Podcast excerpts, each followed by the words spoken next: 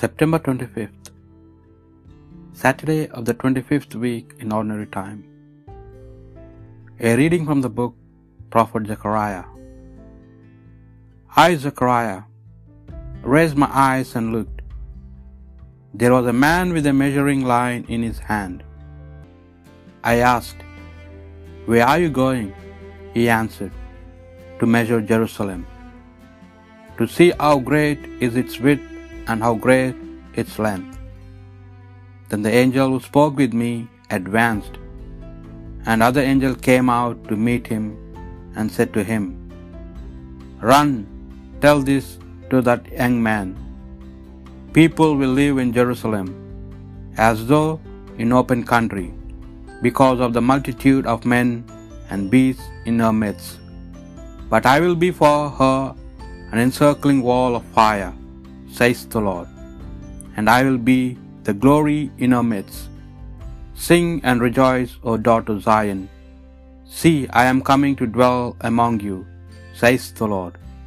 Many nations shall join themselves to the Lord on the day, and they shall be his people, and he will dwell among you.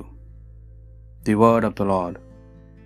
The Lord will guard us as a shepherd guards his flock. Hear the word of the Lord, O nations. Proclaim it on distant isles, and say, He who scatters Israel now gathers them together. He guards them as a shepherd guards his flock. The Lord will guard us as a shepherd guards his flock. The Lord shall ransom Jacob. He shall redeem him from the hand of his conqueror. Shouting, they shall mount the heights of Zion. They shall come streaming to the Lord's blessings. The Lord will guard us as a shepherd guards his flock.